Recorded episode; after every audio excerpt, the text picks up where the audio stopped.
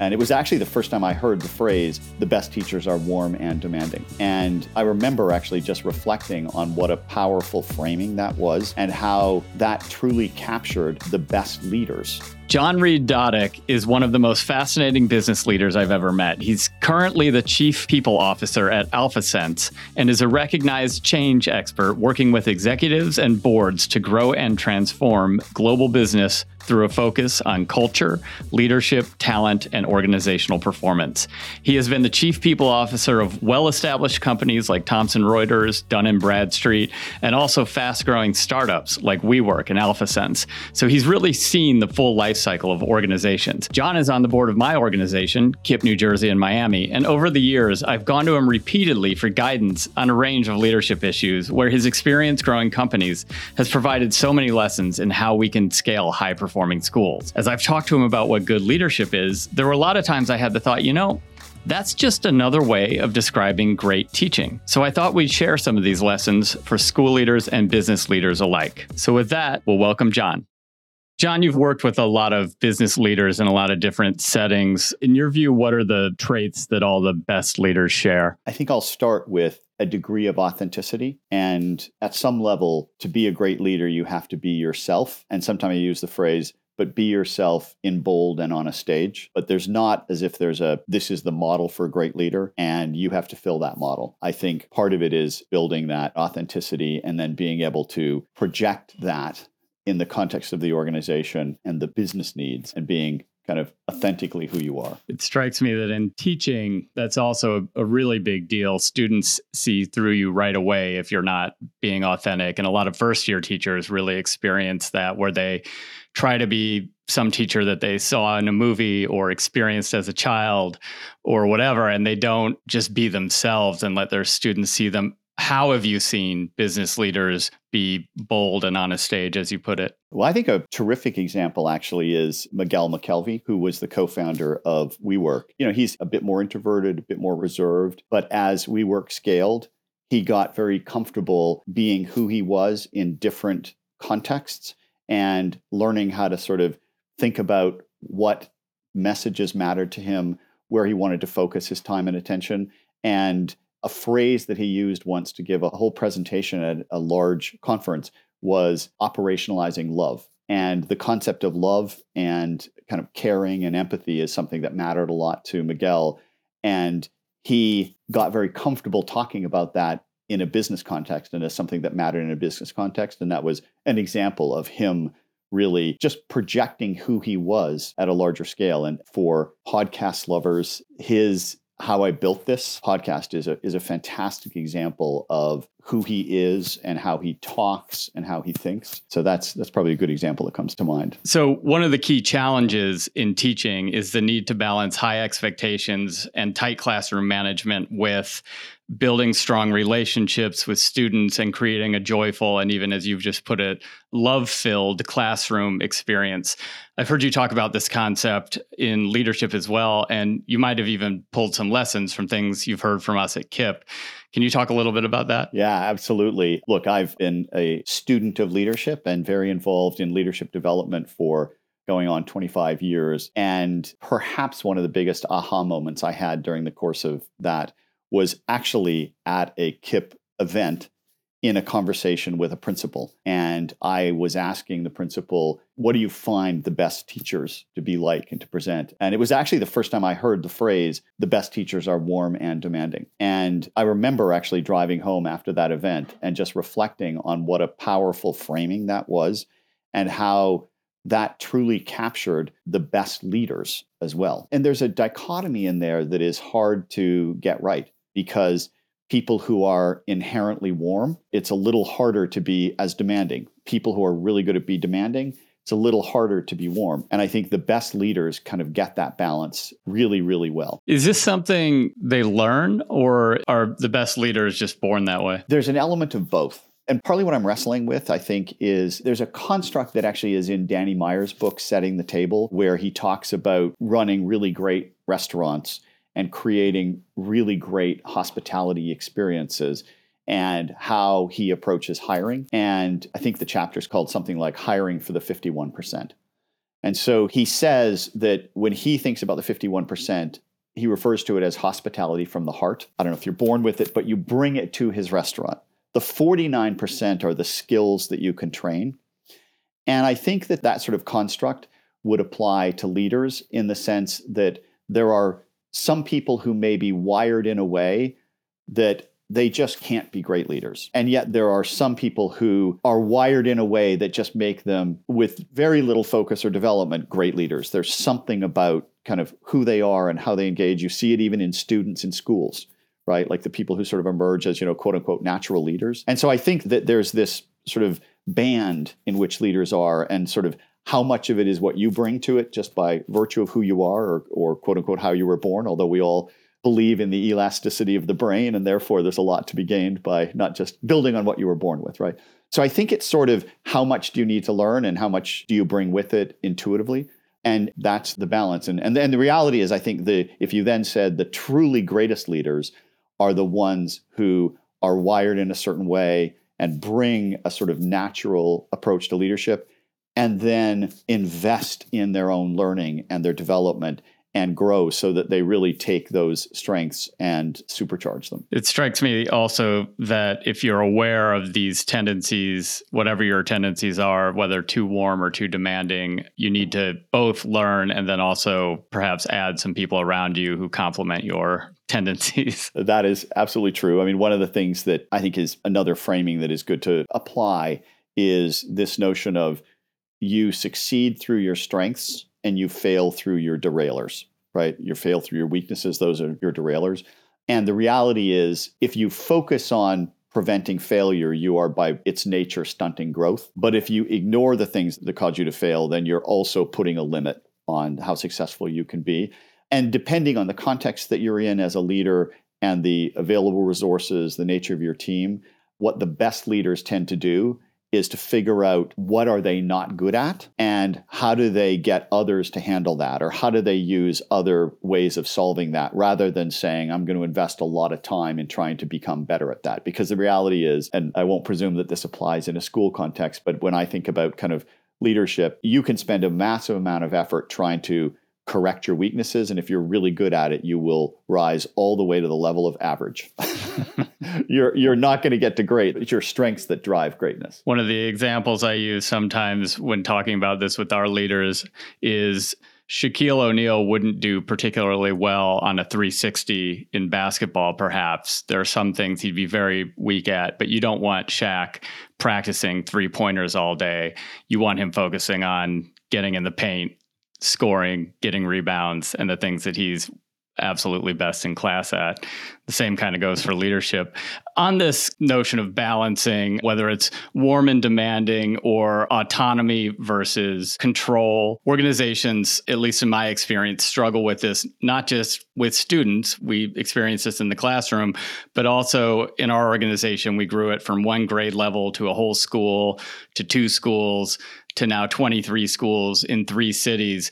And if there's one tension that has persisted and been a huge part of what we've talked about the entire time. It's this tension between who gets to make which decisions. How do we balance autonomy, which just about everybody wants and needs, versus the need for immediate results, in our case, academic outcomes for kids and, and building warm and demanding schools for kids.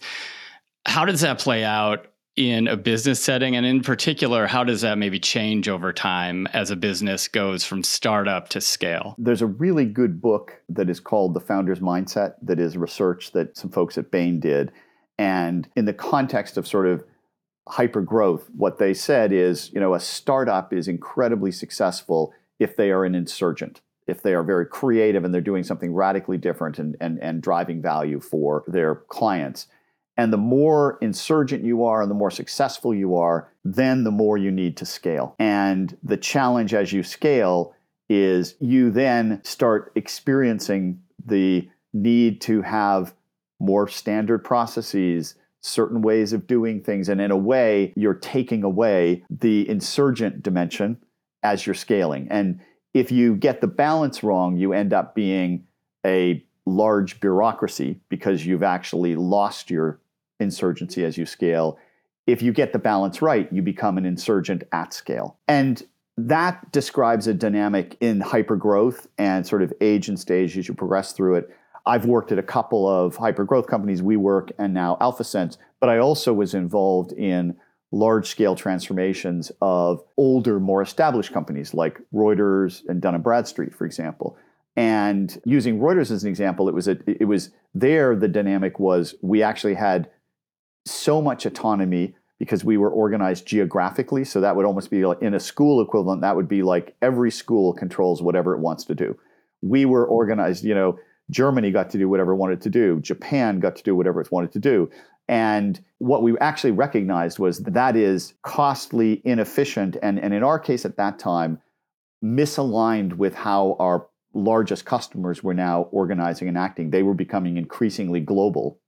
And you know the phrase I, I used is we were treating an asset manager in Japan as if they had more in common with an investment banker in Japan than an asset manager in New York. And so we did a big transformation and we actually used what we called the C curve to sort of frame that. So if you think of, you know, the vertical axis is scale and the horizontal axis is autonomy, you actually want to be enabling autonomy at scale. So you want to be in the sort of upper right quadrant, but it's not an on-off switch. You you literally have to pull autonomy away, build scale, and then re-embed autonomy. So that dynamic of getting the balance between autonomy and scale is a tension that exists whether you're going through hypergrowth or you're dealing with sort of larger organizations. And there's lots of ways that one can kind of dive in and do that. But I think it's a necessary and important tension if you're going to get larger and more effective. We've been through at least two of those stages. We started out with every school doing more or less what they wanted with some guardrails.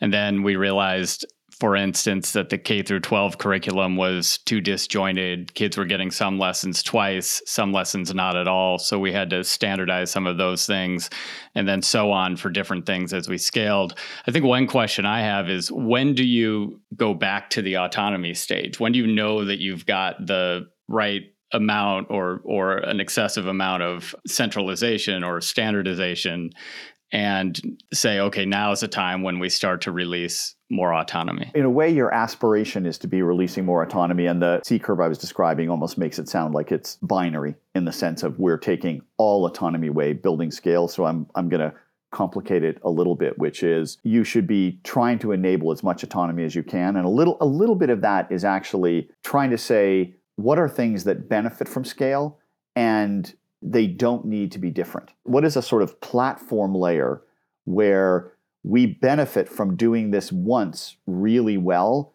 and it applies regardless of the context, and being kind of thoughtful about what those choices are. And that is where you're taking that away. Like if, if you have a principle, and, and I don't know whether this applies, but let's just say it's a baseline reading curriculum. And in a, each school has a different version, and actually they're all just variations on a theme. It may be the case that let's take that and do it once really well right? Like instead of having everyone have to reinvent that wheel. But then there may be dimensions of that, like on top of the platform, where are there opportunities for autonomy, for innovation? Where do you want to be able to adapt to that classroom, those students, that subject matter, et cetera? So it's probably that kind of choice that you're you're making is where do you not actually need a lot of variability?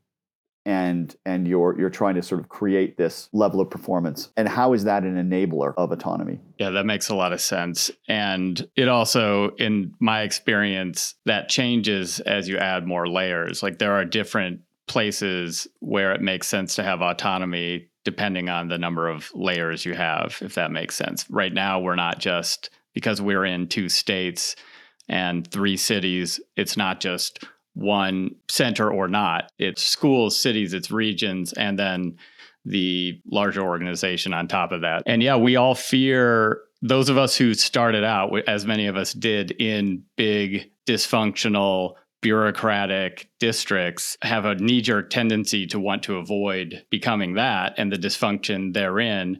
But you can see where that would come from after years and years of this goes wrong. So let's make a rule to make sure it never goes wrong again.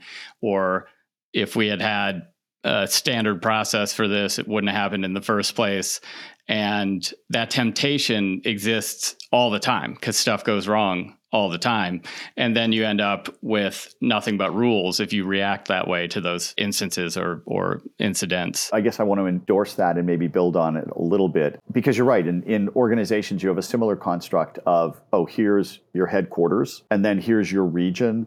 And then here's your city, and then down to that level. And, and each one is, you're, you're sort of trying to get the relevant benefits of scale as you kind of move up that. But your example of the kinds of teachers or administrators that are attracted to a KIPP, for example, they may be reacting against the tightly structured bureaucratic world. And it's funny, you actually want those kinds of people while you're scaling. And one of the findings in the Bain book that I was describing earlier was that the companies that get it right, they hire the right kind of scale executives. And the phrase is, they hire insurgents at scale. And so we tried to build that into the kinds of executives we were hiring and even in, in the recruiting process. So there was a, a question I would frequently use when I was hiring leaders into WeWork, which is tell me a story about working in a larger company and encountering something that you found frustratingly bureaucratic and what did you do to change it? And drawing also on my learnings with KIPP, I use rubrics a lot more now. In the sort of really good answer part of the rubric, was um, I mean, I'll give you the best answer that, that someone gave, where they said, I was in this X company. I thought our approach to performance management sucked. I went to our head of HR and I said, Performance management sucks. I think we should do it differently. I'd like to experiment with something. I have this idea. And effectively, what he did was he partnered with the head of HR to run a prototype of a different way of doing it and then they scaled that to the rest of the organization, right? To me, that was like the A plus answer. And the F answer was performance management sucked. So I just did it my own way and I just, I never told anyone in HR. Look, there's this phrase, right, that which particularly in the startup world, but maybe you encounter it too. I'd rather beg forgiveness than ask permission. Oh, right? yeah. We were taught that on day one of teaching, actually, by a by a uh, assistant principal who was oriented that way. He was just like, "You got to beg for forgiveness because you're not going to get permission for anything." it's a good sentiment, but I will say that when when I find it used with me, I will jokingly say, "So what you're telling me is you want to sneak around until you get caught." exactly, it's a symptom of a dysfunctional organization. Yeah, sure. yeah. yeah. Yeah. And probably furthers the dysfunction if you operate that way. Speaking of performance management, actually, one of the things that we learned over the years. You know, we used to have these big end of year field trips that students would earn through their behavior, their hard work throughout the year, and so on. And it was an incentive to do all those things during the year. But what we found was a student, especially a young student, but but really at any age, was not responsive on a given day, nine months before that incentive would be realized to that incentive, right? And so it seems that performance management in business is shifting away from sort of this annual goal setting cadence to something a little more immediate and easier to respond to. Is that your experience? Yeah. I mean, some of it is just, it's a product of the pace of business now and how fast things move. Right. And some of it is, is exactly that recognition, right? Like what I like to jokingly refer to as the sort of traditional industrial strength version of performance management is once a year you do kind of a robust 360, you gather all of this feedback, you collect all of the things that went wrong during the course of the year or the things you wanted to comment during the course of the year, you gather it into report and then you sit down for an hour or so with somebody and say here let me give you all of this and then and then let me tie it to your annual bonus. And in effect one of the things you'd be saying is oh and there was this meeting last march where you did x y or z. Like right. that's not effective right? Actually this is consistent in warm and demanding in autonomy and scale. You're trying to work these tensions right? Or balance these tensions I think the best way to think about performance management is there's an element of which is it is ongoing, informal, frequent. There's this concept of, of kind of give feedback when performance happens, in the context in which performance happens, in language appropriate to that context. And that should be happening sort of on an ongoing basis. It, it might be there's a regular one-to-one that's every couple of weeks or or once a you know once a month or something because it's always helpful to to kind of pause and look back or reflect on, on maybe themes that are just different than that sort of moment. And there are some sort of thematic things that you can deliver. And then I think on an annual basis, and it might be enabling a conversation that's career oriented, looking at longer term. And so I think that actually getting, and, and I'm assuming this actually sort of is very consistent in, in an educational context, it's actually all of those dimensions done well is what contributes to really good performance and growth. This is shifting gears a little bit, but when it comes to scaling an organization, back on that topic, one of the things that's hard to do, and we've experienced this in our schools as well, when you have a really good culture, it's kind of hard to define what makes it so good. And it's even harder, in my experience at least, to then scale that to the next school and the next school. And as you grow, know what to hold on to in a culture and what should naturally evolve. You're a culture expert. How do you do this in your companies? How much time do we have? Let me start first with, with a quick elevator pitch about culture, right? Like culture matters. And then very often people will cite the famous Peter Drucker saying, culture eats strategy for breakfast. And what he actually means is a misaligned culture eats strategy for breakfast. So the key thing about culture is your culture should be in service of your bigger mission, your vision, your strategy. And as that is evolving, you should be thinking about how do we evolve our culture to achieve that. And I often cite these two examples WeWork, where I was, and BP. So WeWork was founded where the members, as we called them early on, were startups, freelancers, small business. We were a startup. Everything was about being scrappy. And our culture over time continued to celebrate being scrappy. Our business evolved so that well over 50% of our revenues were large scale enterprises. And when you're serving an enterprise, scrappy equals crappy, right? we, we needed to actually evolve our culture to serve enterprises. You, you then take BP as an example, a very large kind of oil production company with you know 100 plus years. Their strategy had changed to being a more innovative energy culture and recognizing that they, they were sort of committed to dealing with what's known as the dual challenge you know solving or addressing the growing demand for energy while trying to drive down emissions. And that requires innovating new sources of energy, but finding ways to make traditional sources of energy cleaner, et cetera, right? And their strategy required innovation, experimentation. Their culture was grounded in how do you prevent the next Deepwater Horizon?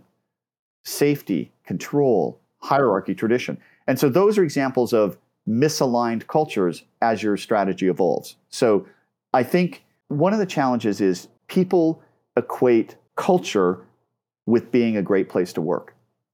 And the two are important but adjacent. And I think that there's lots to do about being a great place to work, having great employee experiences, really being an enriching and inspiring environment for people to be at. And that is not necessarily directly related to your business strategy, other than just wanting to be able to attract great people. But focusing on your business strategy and how that evolves and evolving your culture is the, the key thing. So, in the case either of a WeWork or a BP or an organization like that, how do you then attach your culture to your strategy or, or build the culture you want in accordance with your strategy? Yeah. So, my own perspective, having led multiple large scale culture programs, is that you have to recognize that fundamentally culture is the output. So you have to articulate the culture you need in light of your business strategy and then focus on the inputs. And the inputs are a vast array of things. When I was at WeWork, Miguel and I actually kind of collaborated on this. We developed something we called the culture operating system. And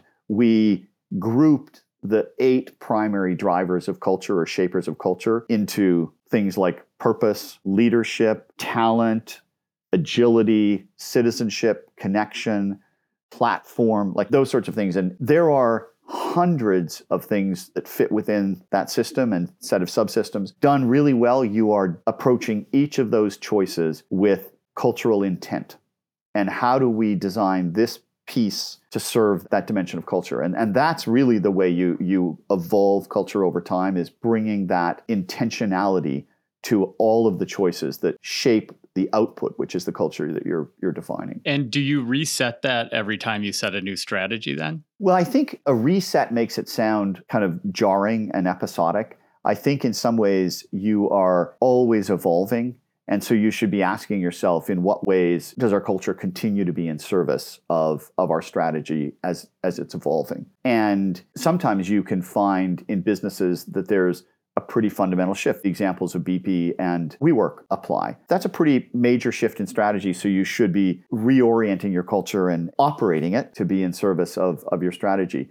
If I think about KIPP, for example, your ultimate mission and the kind of vision that you set, that may have not changed materially over time, but your context changed. Is you know, you had more schools, you had additional cities, you layered on KIPP through college, and then even that started to evolve to recognize ah, it's a broader perspective than that than just college. It's sort of, you know, the world of work and, and equipping people, you know. So those would be strategic shifts that would need to make you step back and say, what are the dimensions in our culture that need to evolve to make sure we can add on to our culture or build on our culture in service of those strategic changes and evolution? As i reflect we definitely have gone through some cultural shifts and had to be intentional about them especially on the dimension that you're talking about. In the beginning it was sort of this naive 100% of kids are going to go to college. And then, you know, we started with middle schools and then we got to high school and we realized one, not every kid wants to go to college. Two, it's not the right path for every single child.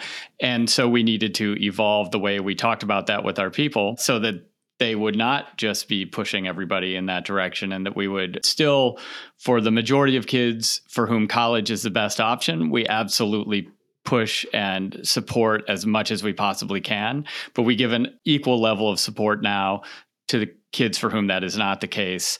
And that has indeed required a cultural shift, some of which we realized after we decided we needed to make the shift, some of which we anticipated.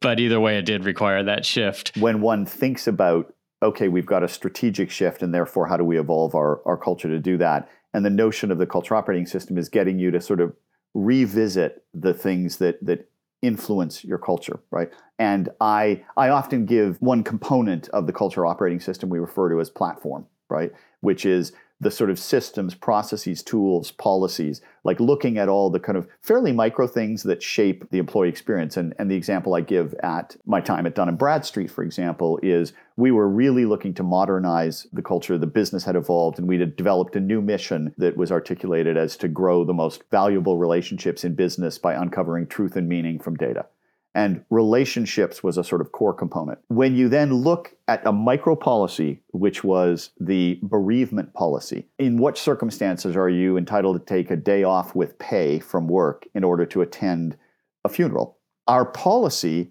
defined which relationships you could effectively, if an aunt or an uncle died, you could. If a cousin died, you couldn't, right? And we changed that policy to say relationships matter to us if a relationship matters to you you can take a day off to honor someone in their death. I give that as an example and, and then come back to the college example. One of the things that I found really, I mean, kind of cool when I was just starting to get to know KIPP more was you didn't refer to it as like first grade or kindergarten. It was like the year of like college graduation. And teachers would put their, you know, pennants from their schools. Like, question for you is like, as you were thinking of the shift, have you had to evolve that symbolism, the other things that are constantly reinforcing what matters most to students? Because that's some of the ways you evolve culture. Yeah, we definitely have. And and now not all of our classrooms are named after colleges, though many of them still are. We want to send both messages basically. We've had to or not had to, but we've brought in people to speak about careers that don't require college but but that some of our students might be interested in. And we've certainly had to broaden our scope.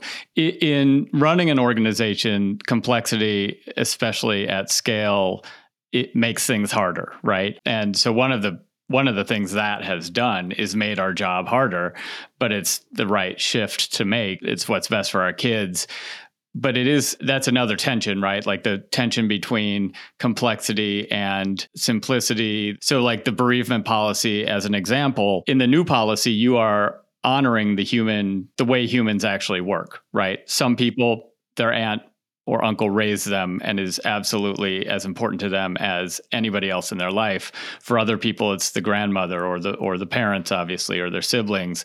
But it's hard to operationalize even that in some ways at scale because there's always a fear that somebody's going to take too many days or anything like that. And and it strikes me that ultimately what you want to build is a trusting environment where people know this is what our mission is and our mission is has expanded now to send kids not just to college but off into careers where they are living the life that they choose to their sort of maximum ability to do so. And that sometimes involves college and sometimes doesn't.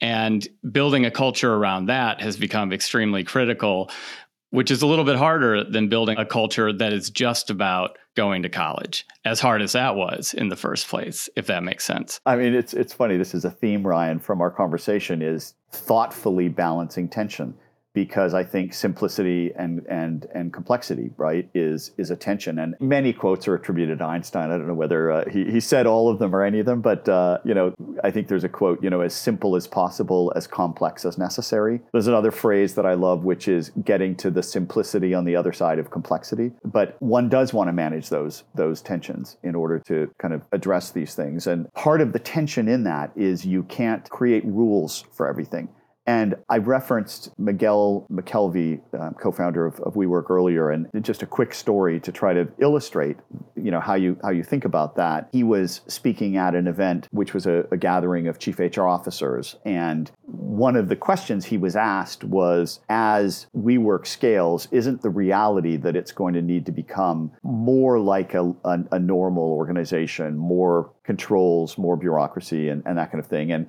and and he, he acknowledged that as you grow, you need to to do more of that. But he then made this really interesting observation, and he explained that that you know he's he's trained as an architect, and he's you know done some work in urban design, and he said that cities that have roundabouts have much more efficient flow of traffic than cities that have stoplights. And he said, in many ways, traditional organizations are stoplight organizations. They are rule based, they are policy based, they are trying to control for everything that could happen. Whereas organizations of the future need to be roundabout based. You have some guidelines as you encounter the roundabout. If there's no traffic, you just go. If there's a lot of traffic, you know you enter at this point and you, you know, and I wish I could say I know how to operationalize that metaphor. I, I, I think we should always be in pursuit of operationalizing that metaphor because I think it really helps to address that notion of simplicity and complexity and rules versus guidelines. And good luck with that in a school system, right? it's hard anywhere you do it, I'm sure. You mentioning Miguel and, and other business leaders along the way reminds me of, and, and all these very difficult decisions that impact, in their case, thousands of employees and then all the the setbacks whether it's at WeWork or anywhere certainly we've had some along the way that an entrepreneur will run into and we we recently interviewed somebody named Dr. Kelly McGonigal who wrote this book called The Upside of Stress which is a great book and she talks about how stress can either be bad for you as everybody expects it is or it can actually be productive and good for you if the way you think about stress is all these setbacks make me better the next time that I do this thing or or or try to grow the organization or whatever it is. And the best entrepreneurs I've met in my life take exactly that mindset. Have you seen that in your world? Like you've worked with far more of these folks than I have. I'm curious what you've seen or or what even what mindset you take and how you manage the stress of rapid growth, the setbacks that come from that and everything else that goes with it. Yeah, absolutely. I mean, I, I think certainly the best entrepreneurs because they are creating something that didn't exist before and there's a massive amount of experimentation in that and by its nature, experimentation will will involve failures, stuff, things that don't work, and and so that notion of what do we learn, how do we adapt quickly, right? And and, and you know, it really is just test and learn, test and learn, test and learn, right?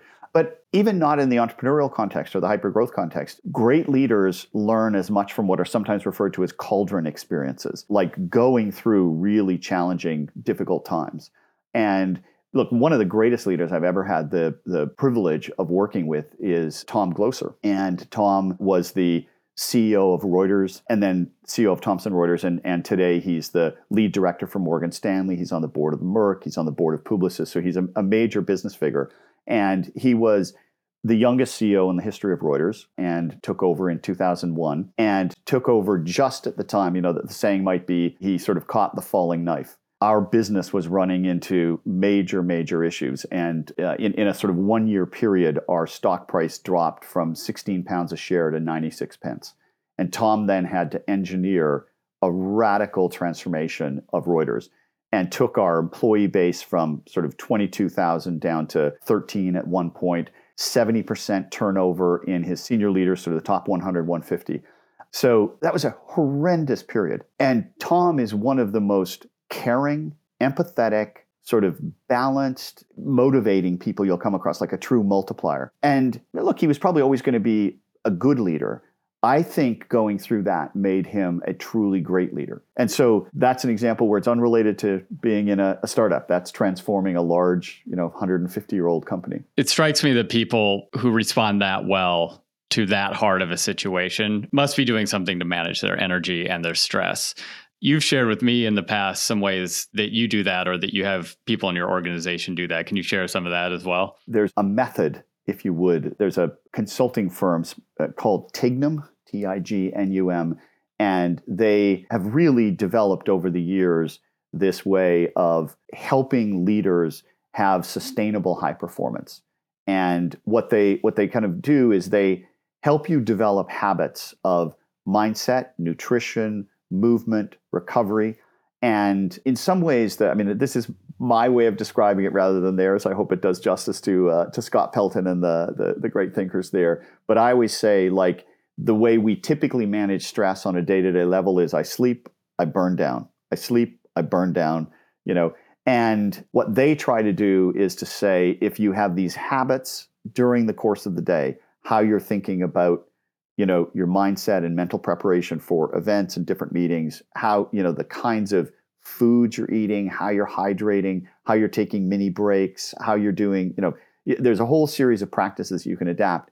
You should be as energetic at 8 p.m as you were at 8 a.m and the best leaders actually really do have this ability to sort of sustain their energy and they've got different habits and practices that they do. And one of the reasons that's so critical is because the leader's energy is contagious and the leader you know leader's energy is going to sort of shape the rest of the organization. And your ability to make thoughtful judgments on an ongoing basis is impacted by the extent to which you can focus at that time that you bring energy to that. So I, I think it's critical that you you do that. And that's not just leaders. That applies to students. That applies to teachers. I was going to say yeah with the teacher as the leader of the classroom and and with students in school oftentimes sitting in desks for a huge amount of the day, having those breaks and having that time to recharge so that the last period of the day they learn just as much as they do in the first is a real challenge. But it's absolutely critical. In the Tignum program, they you know they they structure these offsites so that, you integrate into leadership development